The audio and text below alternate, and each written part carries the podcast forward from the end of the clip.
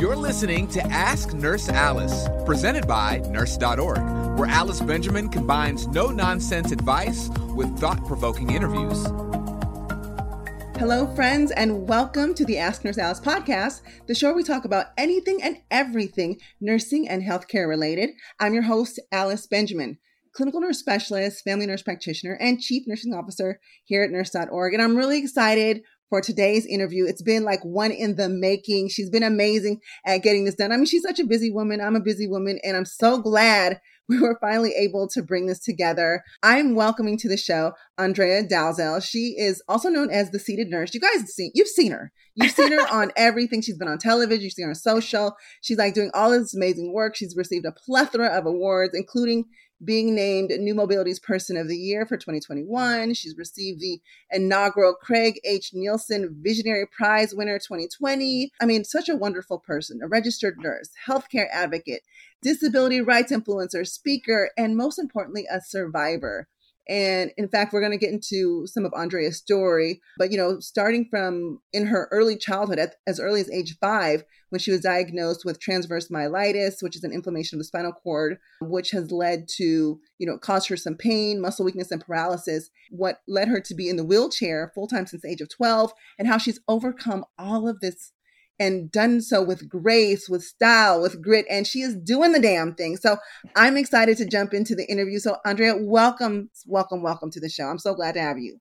Oh, thank you so much. That intro, like, not not for anything though. Like every time someone intros me to hear everything again, you kind of like, like, wait a minute, did I did I do that? Like that's me. Yes, yes.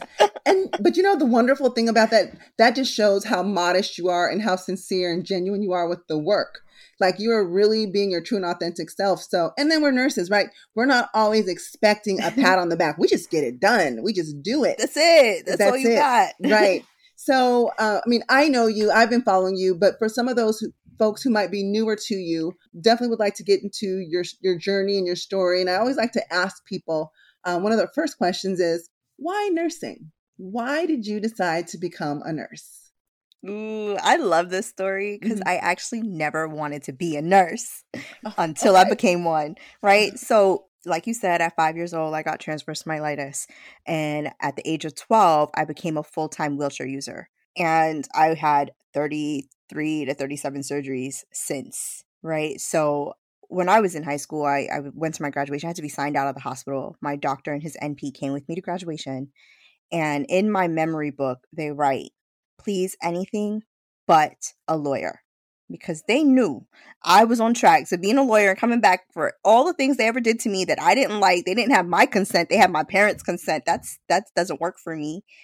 I mean, at the time I was naive, right? So I'm reading this message in my book and I'm like, all right, if you can't beat them, you have to join them, right? So I'm going to go and I'm going to figure out the cure to pain, right? I'm going to figure out how to make transverse myelitis reversible.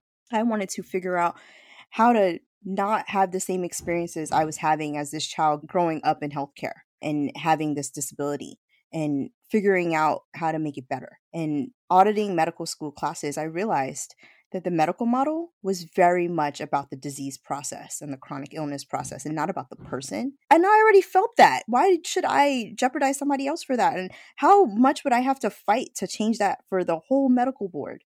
Someone said, well, you should be a nurse and subconsciously never saw anyone in any of my teams, nursing wise, that had a disability. And again, 37 surgeries, that means that's 37 OR teams, 37 rehab nurses, 37 different med surge nurses, ICU nurses, you know, PACU nurses. I'm seeing nurses in my everyday life and I've never seen one with a disability. So how could I be one? Right? You, there's no representation there. And then I took my pre LNN exam I waited a year before I actually applied to nursing school. And it took me until the last day, 11:59 p.m. for me to actually hand in my application for nursing school, not knowing if I would actually get accepted because representation was a thing. I didn't see it. I didn't know if it can happen. I asked nurses and they would tell me no. So it's like, how do you see yourself as being a nurse? And then I get in, first day of orientation, it's like okay i'm in like my grades got me here it wasn't interview based it's my it's me it's merit and professors come up to me and they're like, We don't think you can be a nurse. We don't think that our hospital partners will allow you to be in there. We're not sure if you can withstand infection protocol. And I'm like, But the ADA says you have to educate me. you already accepted me. And thankfully, my background was already in disability advocacy because I held the title of Miss Wheelchair New York 2015, which is an advocacy platform. So I already had the advocacy in me. It was just now taking that knowledge from one platform and transforming it into my educational platform and seeing how that was going to work. And everyone who knows nursing knows that nursing is no small feat. Nursing school is you're in the trenches in nursing school. Whether you're in your LPN, ADN, BSN, MSN, you are literally just, it's work. Now add on disability and add on the perception that I wouldn't be able to do it from everyone else besides my peers like my cohort was was my saving grace but everyone else around me was we don't think you can. My clinicals my nurse managers on the units that i was doing my clinical practices even the dean like it was just one of those questions that no one knew how to answer. Thankfully they allowed me to figure it out. Fast forward four years later i'm a whole rn with an msn now right? And i've, I've worked but the journey to get here was not easy and not initially wanted. Wow. Wow. You were going through nursing school with the additional challenge of having a disability on top of also being a woman of color. I'm going to throw that in there because that's also a challenge yeah. too because representation matters. I want to know and I mean there's lots of people we people can get very discouraged at even the slightest things. I mean, you said your your class was your saving grace, but and everyone else around you, it seemed like they planted a negative seed what kind of Teflon vest did you have that kept you strong, motivated, and still going? Or did you actually have days where you're like, you know what, I can't? Oh, those days were endless. The I can't days the the negative talk to yourself is endless. We do that to ourselves in general right? Now imagine i'm hearing it from those that are supposed to be supporting me and guiding me through this educational process. And like i said you're in the trenches when you're in nursing school. You're really just trying to get through the next exam at that point right? And and trying to absorb as much information as you can and hold on to that until NCLEX. So for me, that's a mental anguish on top of my physical anguish every day where now I'm up in school. I was part of student government at the time. I was holding the title of Miss Wheelchair New York still as I had gotten in. I was in my last 6 months of that. So I still had a heavy workload outside of school on top of school and then the negativity. So yeah, Teflon vest indeed, but I didn't see another way out. I didn't see another way for me. I didn't see there was nowhere that stuck out that I belonged. And I think that scared me more than someone telling me no. I can see that. So perhaps you didn't see a clear pathway, but you said, you know what? I'm about to blaze a pathway and create this opportunity for myself. And which, by the way, you've definitely helped so many other people after you.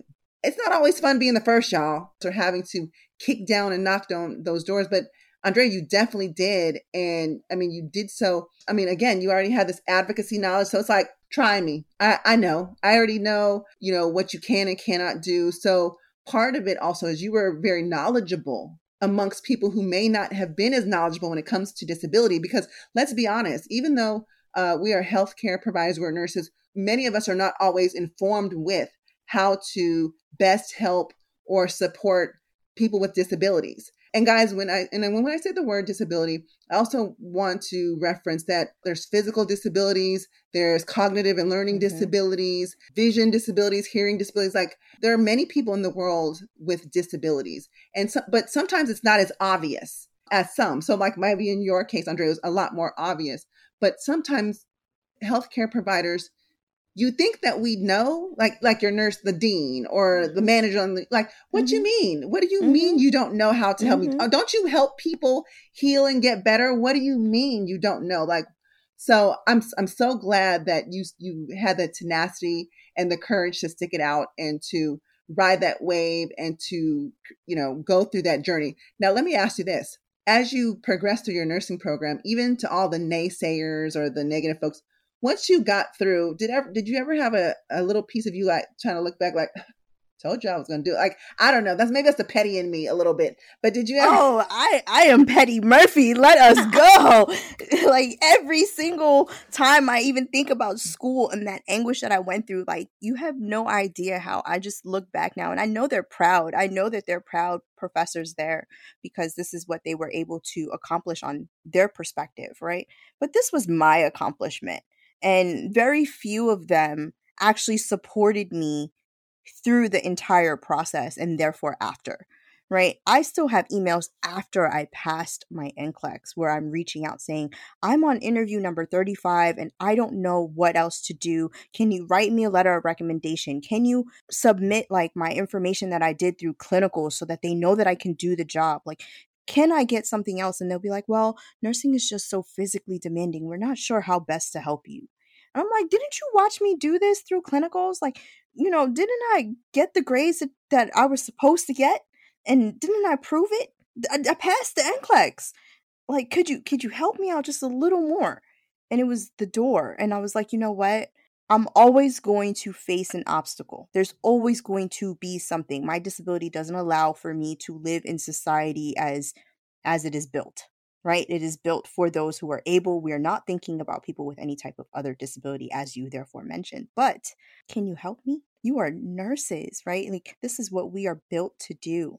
And when we give so much care in our profession to someone who has a disability and living with a disability, don't we expect them to come back and help us now help someone else? Exactly. And you know that that speaks to having a diverse workforce who is representative of the public and the community that we treat. Not until we have that type of equality in our workforce will we ever truly, truly be able to get rid of health disparities, health inequities. And and it's no knock, it's no distance, no shade, but you some people just don't get it because they don't understand the lived experience. They don't understand the culture. They don't truly understand the problems that are at hand. So therefore, since if you don't really understand the problem, you can't really help me come up with a solution. So that's why Andrea, nurses like yourself are so so needed to be at the table. And although you're a nurse, still, I'm pretty sure you know lessons learned from you could help other people in other specialties, respiratory therapists, physicians, like mm-hmm. other occupational therapy. Like it's so important that we have a diverse workforce. But you mentioned a number. You said 36. Hold on, hold on. You get through nursing school you pass the NCLEX. So now it's job time, trying to search for that job. Mm-hmm. How many interviews did you have to go on before you landed your first nursing job? Okay, well, there's a differentiation here. Okay. I got my first nursing job May of the same year that I passed my NCLEX, and I became the health director of a respite camp. And I took care of campers coming into camp. Great, great job. But I needed clinical position because I wanted to be an ICU nurse. I wanted to be a pediatric ICU nurse, just like my pediatric ICU nurses that used to make me laugh and hold my hand and keep me company. I still have pictures with my pediatric ICU nurses. Like, I love that team for me. That team got me through some very deep times and very vulnerable situations. So, my love for them gave me that love for pediatric ICU nursing and what I wanted to do. And I wanted to go on to be a CRNA. My gusto was to find these clinical hours so that I can apply, right? I this is what you have to do. This is the process. And interview after interview after interview, I submitted over 2000. It was 2500 applications, I think I had last counted. I had gotten over 76 interviews. So 76 was the number. And out of those interviews, they're all clinical. So I've had other interviews that were desk jobs, you know, assessment based things, but I wanted hands on clinical. So 76 is for the clinical interviews alone. Wow. Can you walk us through some of the interviews? Like what were they what were they like? You so know? I can tell you about interviews that I went in and I'm this happy. Oh my goodness, I feel great. I love the facility. The conversation went amazing. And then no callback. That's like the first 10 okay, something's wrong. Maybe I need to talk to my interview coach from when I was a pageant girl and and figure out, you know, what am I saying that I shouldn't be saying?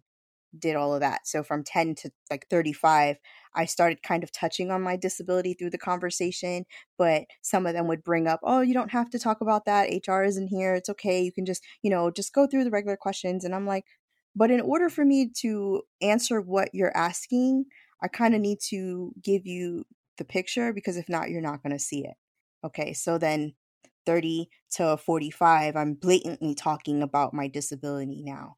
And now the the conversations are are not about my nursing anymore it's about how does my disability then help me throughout my career. The interviews start to change. I've had some really great interviewers where they're like oh i you'll hear from hr on friday.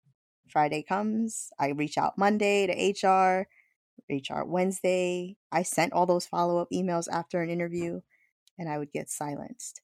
And you you asked me before like when did i want to give up? It was then. I hated those interviews. I hated that rejection. It was like do you not see me? Like what do i have to do to just be seen or be heard or be given the opportunity of a chance? We talk about this chance that comes with the american dream does that not afford to someone with a disability especially a black woman and who has proven with merit that i belong and I was like, I just couldn't understand anymore why I was not being accepted by the very profession that healed me enough to be there. Mm. Wow. Wow. So you went on all these interviews. Interview 76. Yeah. What what changed there? How did that become, you know, the last number for the interviews? Interview 76 happened in March of 2020 what was going on in March of 2020. The pandemic just hit New York City and every single hospital is scrambling. Our governor is asking for all of nurses to come out of retirement. We need nurses from other states. We need nurses from our military. We are begging for nurses. Our hospital systems are swamped. And HR puts up their number online and I call and I show up and the interview was like less than 10 minutes. Oh, this is what you have. These are your credentials. This is what you did. Thank you here you go, you start tomorrow. and I was like, I should have more interviews with just HR because this was easy. And then I get in the car and I'm like, that was HR and it wasn't a nurse manager. The moment a nurse manager sees me, I'm going to be rejected. The moment a nurse manager finds me on the floor, I am not going to be there anymore. Like I am I am really counting my chickens before they hatch and I just need to wait this out a little bit. Really? That was 76. Yeah. That was your mindset. And I'm sorry that you ha- you felt that way. That speaks volumes to how you have been treated and you know, I'm sorry that, you know, nurse managers have made you to feel like to anticipate that. We, you shouldn't have to anticipate that. Like you said. No, yeah. But we'll but you know, let's let's give this benefit of the doubt on representation like I mentioned. I never saw a nurse in a chair. And it took me a year to actually put in that nursing application for school you know and and yes i i made it through but i had to also explain that to all of my clinical uh, professors i had to explain that to all of my you know cohorts every class every term every semester. So what difference was it going to be in the workforce if i was already seeing that? You know representation is such the key. I grew up watching er and and house and grey's anatomy and all of these shows right? And never seeing someone on any of them with a disability besides Grey's Anatomy where you know it's like Arizona Robbins like lost the leg. But again the story never was about her actually doing the job at the job it was more along her personal life so again you don't see it and if you can't see it can you envision it because usually the perception is only what you have of yourself and those around you versus trying to have an open mind of what someone else can bring to the table fair enough but I'm glad that you were able to break this glass ceiling because now we see it. Now we can believe it. Just kind of curious, have you have you gone back to the schools, or I should say, how many schools have you gone to now to speak to and to educate? You know, not just you know speak to the students about you know and encourage and motivate them, but talk to the actual program directors and faculty about how to work with nursing students who have disabilities and how to create opportunities for them, how to include them, how to make them feel heard. Um, how has that been? So I've spoken to colleges and, and nursing programs from coast to coast. I really do. When anyone like reaches out to me, I encourage them to look up the National uh, Association for Nurses with Disabilities. Because that's the starting point. The fact that there isn't actually a national association already in place. I'm not the first. I won't be the last. I may be the first for my state in a wheelchair, but it's not just about my wheelchair being the disability, it's disability as a whole. And when I talk to students, I love to give them this nit point. What happens on the job when you get hurt and you can no longer do what you've done because someone is telling you you can't do it or pain is holding you back? What do you do then? Do you switch com- careers completely? How? Are you going back to school? Nursing is what's ingrained into us. It's what we love. It's what we do. And it's why we go through the trenches to get those letters, to get that credential. So, what happens when you can no longer do the job you love and no one is teaching you what disability means as the professional?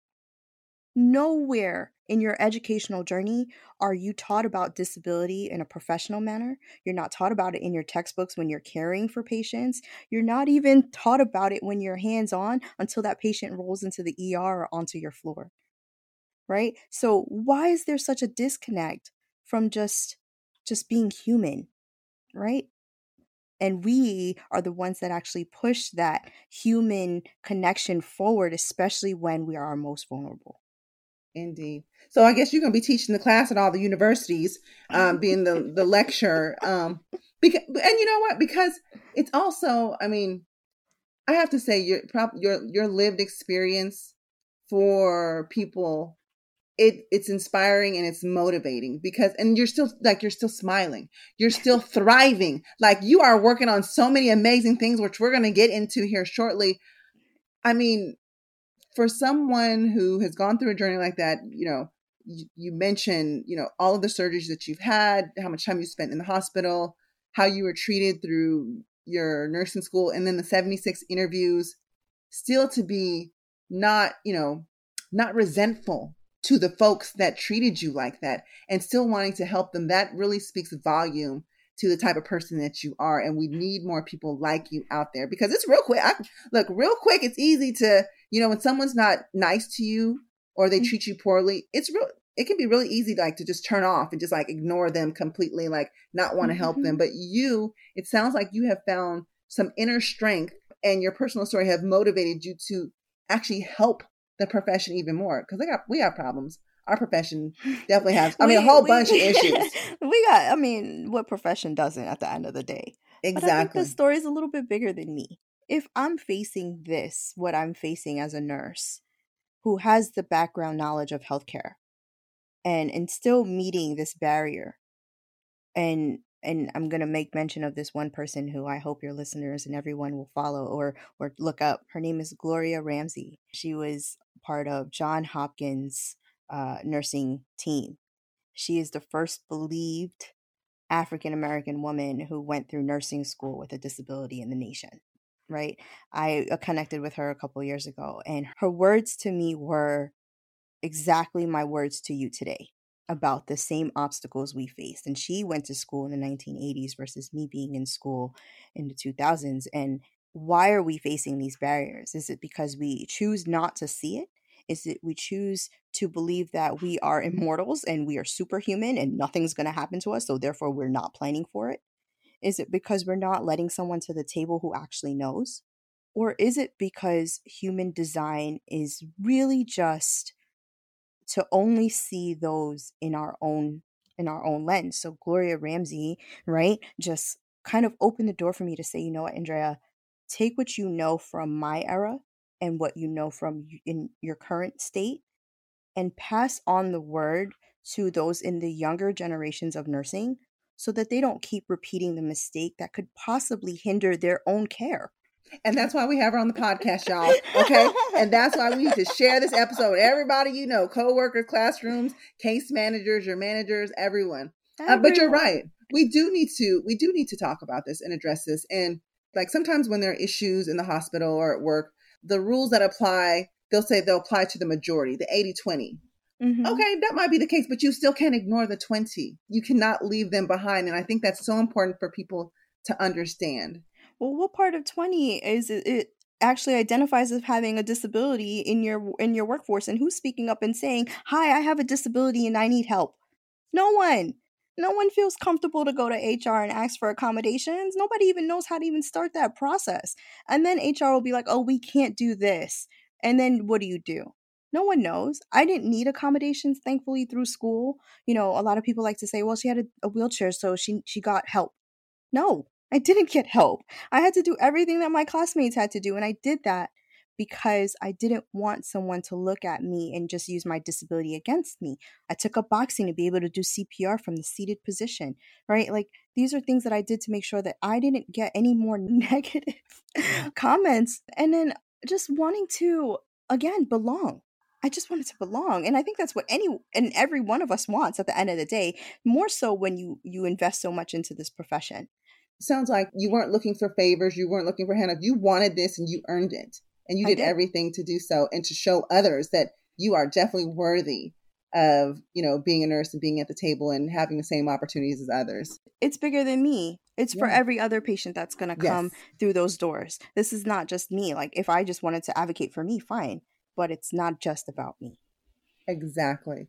And speaking of it bigger picture you say it's more than just you. You have been on a real big advocacy role. And you know and i believe and correct me if i'm wrong because i'm not sure where you are with this with your own organization. Like i just remember looking up on good morning america see you getting like like i just saw you on television they had a big check and then they're just like you know we want you to continue to do this great work. And so like where are you with all of all of those things Okay, so I have a foundation. It is called the seated position. I'm the seated nurse, and I offer you the seated position at the table. Get it?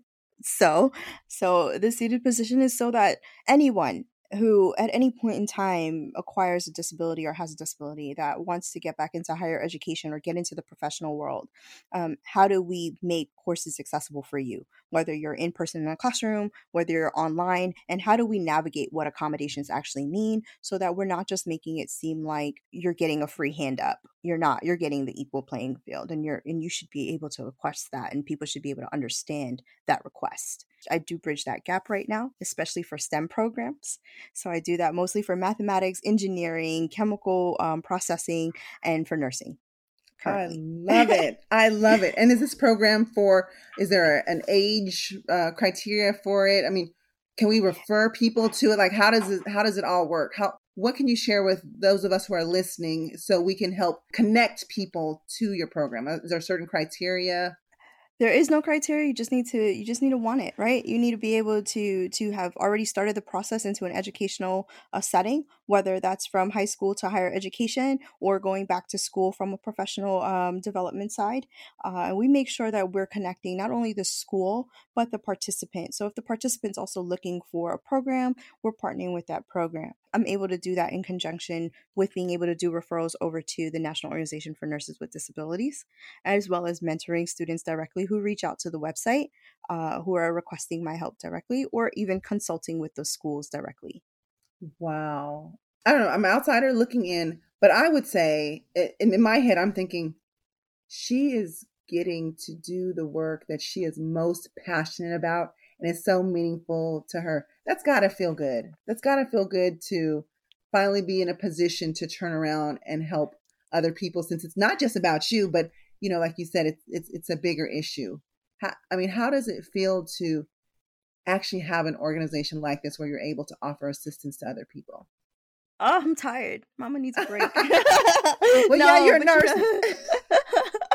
um, well, they say with I, to whom much is given, much is required. Required. This is true. This is very All true. Right, and for therefore, I am like, I'm a, I'm ecstatic that I'm at this point in my life right now. I didn't see this part when I had started nursing school. I didn't see this, and to look back and see the journey, it's definitely been a whirlwind experience. And again, to reach the level that I've had, I just hope that I've been able to create a pathway for others to follow and and to be able to influence a profession so much so that when someone does walk in with a limp or walk in with a missing limb or roll into their office because they're on four wheels that they're given the chance right that they're given the opportunity to not only prove themselves which no one really needs to prove themselves for anything they just need to be given the opportunity and given the chance to do something put their stamp on it and that's what i've done. I feel like i'm not there yet.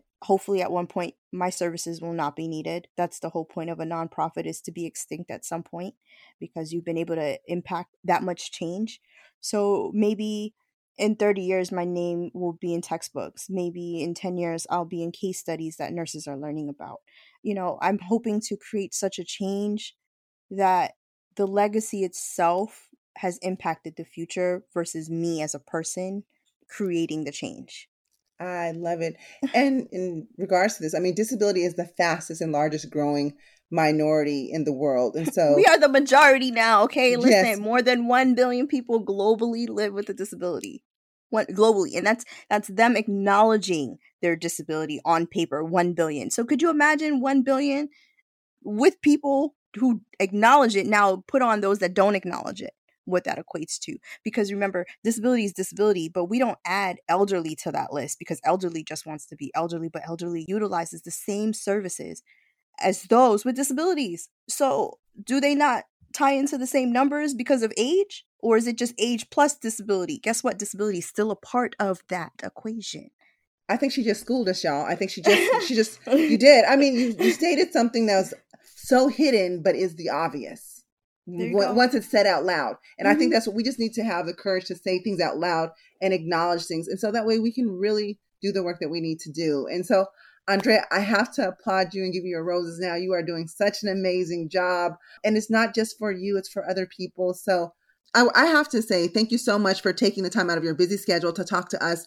I thank you. Nurse.org thanks you. Our audience does. I mean, you're doing amazing work. You're definitely one to follow. Um, and just so we can you know, keep up with you and supporting you and the many things that you're doing, where can people follow you? Where's the best place to connect with you?